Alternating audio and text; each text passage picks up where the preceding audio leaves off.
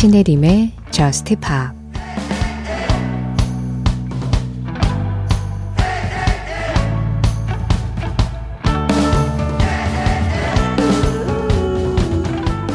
나도 알아. 이게 사랑은 아니라는 걸. 하지만 너에게 꼭 말해야 할 게 있어. 나는 정말 정말 정말 너를 좋아해.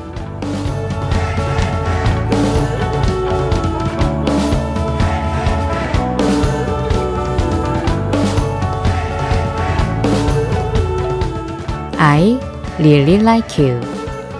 칼리 레이 젭슨의 노래로 신혜림의 Just Pop 시작합니다. 신혜림의 Just Pop 신나게 시작했습니다. 오늘 가장 먼저 들으신 노래는 칼리레이 잽슨의 I really like you 그리고 플로라이다 피처링 레드프의 런이었습니다. 0811번님이 제가 좋아하는 야구 선수 등장곡이에요 하시면서 칼리레이 잽슨의 I really like you 신청해 주셨고요. 2731번님은 처음 문자 보내봐요. 이 시간에 보통 업무를 마무리하는데 오늘은 좀 더 길어질 것 같아요. 힘이 될 수 있게 플로 라이다의 Run 들려주세요 하셨어요. 힘이 좀 됐나요? 네, 처음부터 아주 신나게 달렸죠. 뭐 오늘 쉬시는 분들도 일요일이니까 별로 부담이 없으실 거고, 그리고 일을 하고 계시는 분들도 덕분에 조금 더 좀 부스터를 단 것 같은 그런 느낌을 받지 않으셨을까 합니다. 그리고 저도 모처럼 컨디션이 참 좋습니다. 감기가 많이 나왔어요. 목소리 많이 돌아왔죠? 아직은 약간의 장기침이 남아있는데 그래도 한 2% 정도만 더 나으면 될 것 같아요. 드디어 회복력이 98%까지 왔습니다. 여러분들 걱정해 주셔서 감사드리고요. 그래요. 이때쯤이면 나을 때 됐죠. 비가 오나 눈이 오나 컨디션이 좋을 때나 나쁠 때나 언제나 이 시간의 음악은 끊기지 않습니다. 강혜수님 신청곡이에요. 코난 그레이 Never Ending Song 코난 그레이의 Never Ending Song에 이어서 들으신 음악 메이 뮬러였습니다. Jenny 아이디 CHE78님이 신청해 주셨어요. 신혜림의 Just Pop 참여하는 방법 안내해 드릴게요. 문자 참여 방송 진행되고 있는 새벽 1시부터 2시 사이에 샵 8000번으로 받고 있습니다. 짧은 문자에 50원, 긴 문자와 사진에는 100원의 정보 이용료 들어가고요. 스마트 라디오 미니로 들으실 때 미니 메시지 이용하시는 건 무료예요. 신혜림의 Just Pop 홈페이지 사연과 신청곡 게시판 방송 시간 상관없이 언제든지 접속하시면 이용하실 수 있고요. 그리고 하나 더 남았죠? Just Pop 공식 SNS도 있습니다. 인별그램 MBC Just Pop으로 들어오시면 그날그날 방송 내용 feed로 만나보실 수 있고 그리고 댓글로 간단하게 참여해 주시는 거 항상 환영하고 있어요. 1005번님, 벌려놓은 일이 많아서 걱정이네요.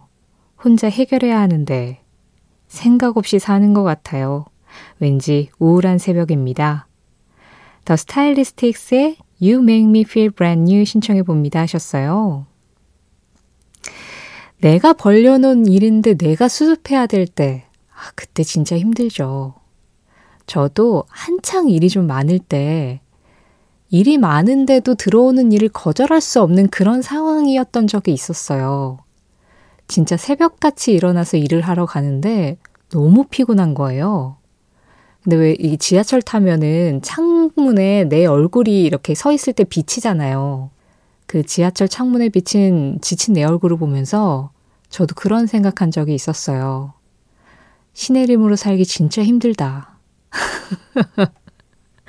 나는 왜 신혜림이라서 내가 이렇게 일을 버려놓고 이렇게 힘들게 살고 있을까? 그런 생각을 좀 했었던 적이 있습니다. 근데요, 1005번님, 또 내가 할만하니까 내가 벌려놨을 거예요. 그래서 하나하나 좀 차근차근 정리가 되다 보면 그래도 잘 버텼다, 잘 해냈다. 그런 어떤 성취감과 뿌듯함을 느낄 때가 분명히 있을 거라고 생각합니다. 신청해 주신 노래예요. 우울한 새벽이라고 하셨지만 저희는 1005번님 덕분에 이 노래 들으면서 감미로운 새벽을 느낄 수 있지 않을까 합니다. The Stylistics예요. You make me feel brand new.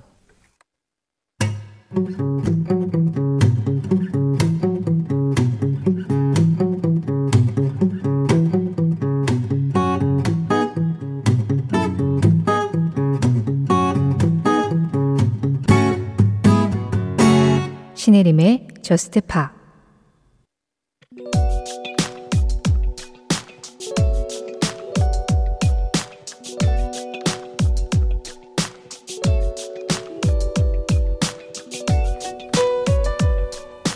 2012년 4월 15일 미국 캘리포니아 콜로라도 사막에 위치한 코첼라 밸리에서 열린 코첼라 밸리 Music and Art Festival 3일차 이날의 headliner로 이름을 올린 사람은 힙합 뮤지션 닥터 드레와 스눕독이었다.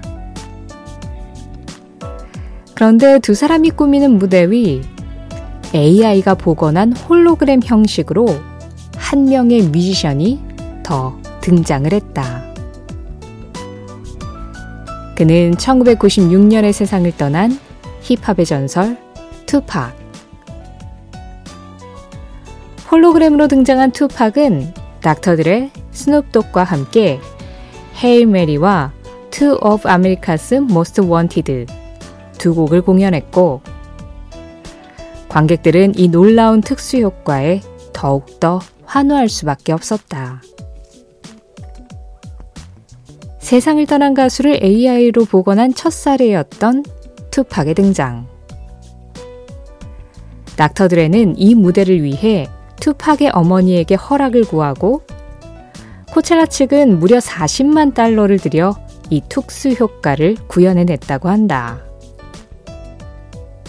이후 세상을 떠난 가수의 AI 복원은 계속해서 이루어져 2014년에는 빌보드 뮤직 어워즈에서 마이클 잭슨의 홀로그램 퍼포먼스가 공개됐고 2018년에는 전설적인 소프라노 마리아 칼라스의 무대도 복원하면서 음악계에 새로운 논쟁거리를 만들어냈다.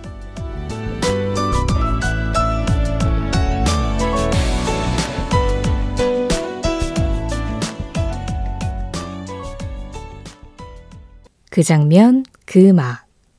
오늘은 2012년 4월 15일 투팍의 헤일메리와 함께 2012 코첼라 페스티벌 홀로그램 부활 현장을 다녀왔습니다. 지금 들으신 Hail Mary가 그때 당시 투팍이 홀로그램으로 등장을 해서 공연을 했었던 노래 중 한 곡이었고요. flow를 계속 타시다가 뭔가 덜컹하는 부분들이 있었을 거예요. 네, clean 버전으로 만들기 위해서 비속어를 제거하다 보니 살짝 뭔가 아쉬운 부분이 있었긴 했겠지만, 네, 그래도 투팍의 음악 오랜만에 들었습니다. 어, 말씀드렸다시피 그때 당시에 그 코첼라 페스티벌에서 닥터드레하고 스눕독이 합동 공연을 했는데 여기에서 투팍이 AI 특수 효과로 홀로그램으로 등장을 해서 같이 공연을 한 거죠. 이때를 기점으로 해서 예, 계속해서 이렇게 세상을 떠난 가수를 복원하는 그런 움직임들이 있었는데요. 마이클 잭슨도 그래서 빌보드 뮤직 어워즈에서 예, 홀로그램 형식으로 공연을 했었고 소프라노 마리아 칼라스도 복원된 무대를 선보인 적이 있었고 우리나라에서도 그런 프로그램이 아예 있었죠. 고 김광석 씨나 어, 고 임윤택 씨 이런 분들이 다시 AI 형태로 등장을 해서 노래를 하는 그런 프로그램을 만들기도 했었는데 이게 여러 가지로 좀 논란이 있습니다. 물론 팬의 입장에서는 세상을 떠난 뮤지션이 다시 무대 위에 등장을 해서 어떤 형식으로든 어, 목소리를 들려주고 그 무대를 보여주는 데 있어서 굉장한 감격을 느끼긴 하지만, 어, 그냥 좀 더 깊이 생각해 보면 그 가수는 저렇게 복원된 모습으로 완벽하지 않은 라이브 무대를 과연 보여주고 싶었을까? 그런 생각을 또 해볼 수 있잖아요. 그래서 여기에는 좀 여러 가지 복잡한 문제가 얽힙니다. 그 가수를 복원하고 어떤 새로운 노래를 했을 때 그 실현권, 또 저작권, 초상권은 어떻게 되는 것이며 대부분은 이제 가족의 동의를 받아서 그걸 만들거든요. 그런데 예를 들어서 휘트니 휴스턴 같은 경우는 위트니 휴스턴이 세상을 떠난 다음에 이런 식으로 AI로 복원을 해서 공연을 하는 그런 걸 기획을 해보자라는 이야기가 있었고, 가족들도 심지어 동의를 했어요. 그런데 오히려 팬들이 반대를 했습니다. 그래서 무산이 됐는데요. 휘트니 휴스턴 생전에 가족들이 경제적인 부분에 있어서 휘트니 휴스턴에게 대부분을 의지했었잖아요. 팬들은 그걸 알고 있고요. 그랬는데 이미 세상을 떠난 사람까지 다시 소환을 시켜가지고 가족들이 휘트니 휴스턴을 돈벌이에 이용하려 한다. 라는 이유로 반대를 했어요. 예, 그래서 무산이 됐는데 그런 생각도 충분히 또 해볼 수 있죠. 여러분들 들어보셨는지 모르겠는데 최근에 인터넷 동영상 사이트에 AI 커버라고 치면 인공지능으로 어, 리메이크를 한 커버 버전의 음악들이 쏟아집니다. 예를 들어서 브루노 마스가 뉴진스의 Hype Boy를 부른 AI 커버 버전이 있어요. 실제로 부른 건 아니죠. 그런데 브루노 마스의 그동안의 목소리 데이터를 모아서 뉴진스의 Hype Boy를 그 목소리로 입힌 거예요. 그래서 마이클 잭슨이 그 50-50의 Cupid를 부른 버전도 AI 커버 버전도 있습니다. 근데 여기에서도 생각해 볼 거리가 있죠. 그렇게 가수들의 동의 없이 그 사람의 목소리를 썼을 때 예를 들어서 우리가 딥페이크 같은 경우에는 초상권이라는 문제가 있잖아요. 그럼 deep voice는 이 목소리에 대한 권리를 어떻게 할 것이냐. 그리고 어, 창작자들의 동의를 받지 않은 커버를 그냥 AI로 만들어낸 거잖아요. 이런 경우에는 어떻게 해야 하는가. 지금 법적인 문제들이 미처 만들어지기 전에 기술이 너무 빨리 발전하고 있어서 계속 이런 일들이 일어나고 있는데 팬들이야 반갑지만 그냥 이게 단순히 반갑고 좋다. 저 사람의 목소리를 계속 들을 수 있어서 좋다로만 끝날 수 있는 문제는 아닌 것 같아요. 그래서 그때 당시 홀로그램으로 이제 투팍이 등장을 한 것 역시 그때는 뭐 모든 것이 다 오케이가 돼서 그 무대가 완벽하게 만들어졌지만 그 이후에 이런 여러 가지 논란거리와 생각할 거리를 좀 만들어준 그런 현장이었습니다.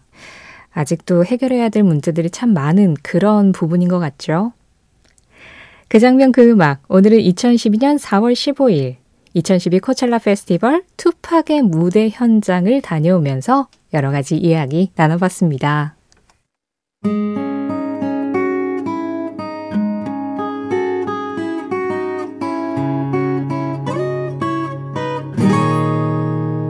신혜림의 Just Pa 노래 두 곡이어서 들었습니다. 두 곡 중에 먼저 전해드린 음악은 최희연님이 신청해 주신 허의 The Journey였고요. 이어진 음악은 잠비아계 덴마크 가수입니다. 콰미 리유. K-W-A-M-I-E 그리고 L-I-V를 씁니다. 콰미 리유의 Seventeen 이렇게 두 곡 함께 하셨어요. 익명으로 사연이 한 통 왔습니다. 안녕하세요. 꾸준히 저스트팝을 듣고는 있었지만 사연은 오랜만에 보내봅니다. 얼마 전에 제 친구가 하늘의 별이 되었습니다. 서로 대학 생활이 바빠서 방학 때 고향에서 만나면 시간 될 때 술 한잔 하자는 인사가 마지막 인사가 될 줄 몰랐습니다. 한동안 머리가 도화지가 된 것처럼 하얘지고 그 친구를 생각하면 백색 어둠에 갇힌 것처럼 아무 생각도 들지 않았습니다. 아마 그때 느낀 그 낯선 감정을 잊을 수는 없을 것 같아요. 이렇게 사연을 보내는 게 그 친구를 이용한다는 생각이 들어서 마음 한구석에선 불편하고 미안하지만 그 친구에게 이 노래를 꼭 들려주고 싶어서 사연 보냅니다. Maroon 5의 Memories 아, 저도 같이 고인의 명복을 빕니다. 그런데요, 어, 사연을 보내는 게 그 친구를 이용한다는 생각이 든다. 글쎄요, 뭐 JUST POP이 어떤 사연이 소개된다고 해서 물질적인 선물을 드리는 그런 방송도 아니고, 사연을 보내신 우리 청취자님도 슬픈 마음과 그리운 마음을 표현할 수 있는 방법은 있어야 되는 거잖아요. 우리가 뭐 물론 가까운 사람을 잃어본 그런 상실의 경험을 하신 분들도 많으시겠지만 꼭 그렇진 않더라도 우리 사회에 일어났었던 일련의 사건들을 통해서 우리 모두가 살아남은 사람의 어떤 죄책감 같은 것들을 느껴본 적이 있잖아요.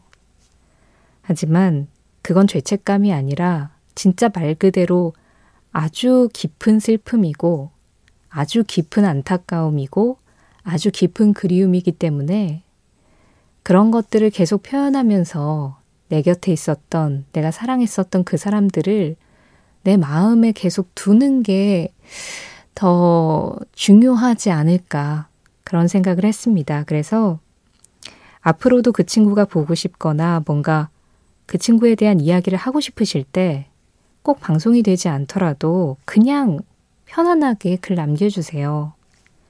자꾸 표현을 해야 그 친구도 아, 나에게는 이렇게 좋은 친구가 있었구나라는 사실을 하늘에서 기억해 줄 거라고 생각합니다. 머른5가 자신의 매니저를 먼저 떠나보내고 쓴 그리움의 음악이었죠. 우리 청취자님과 함께 합니다. Maroon 5 Memories 이어지는 노래 Valentina Ploy featuring Phum Viphurit I miss my friends 나이가 들수록 삶을 조금 더 냉정하게 바라보게 된다. 버나드 썸너 뉴 오더의 멤버 버나드 썸너의 한마디에 이어서 들으신 음악은 뉴 오더 Regret이었습니다. 4576번님 신청곡이었어요. 오늘 전해드린 버나드 썸너의 한마디는 신혜림의 JUST POP 공식 SNS, 인별그램 MBC JUST POP에서 이미지로 만나보실 수도 있습니다. JUST POP 오늘 마지막 곡입니다. JP6의 I Shouldn't Be Here. 이 음악 전해드리면서 인사드릴게요. 지금까지 저스트팝이었고요. 저는 신혜림이었습니다.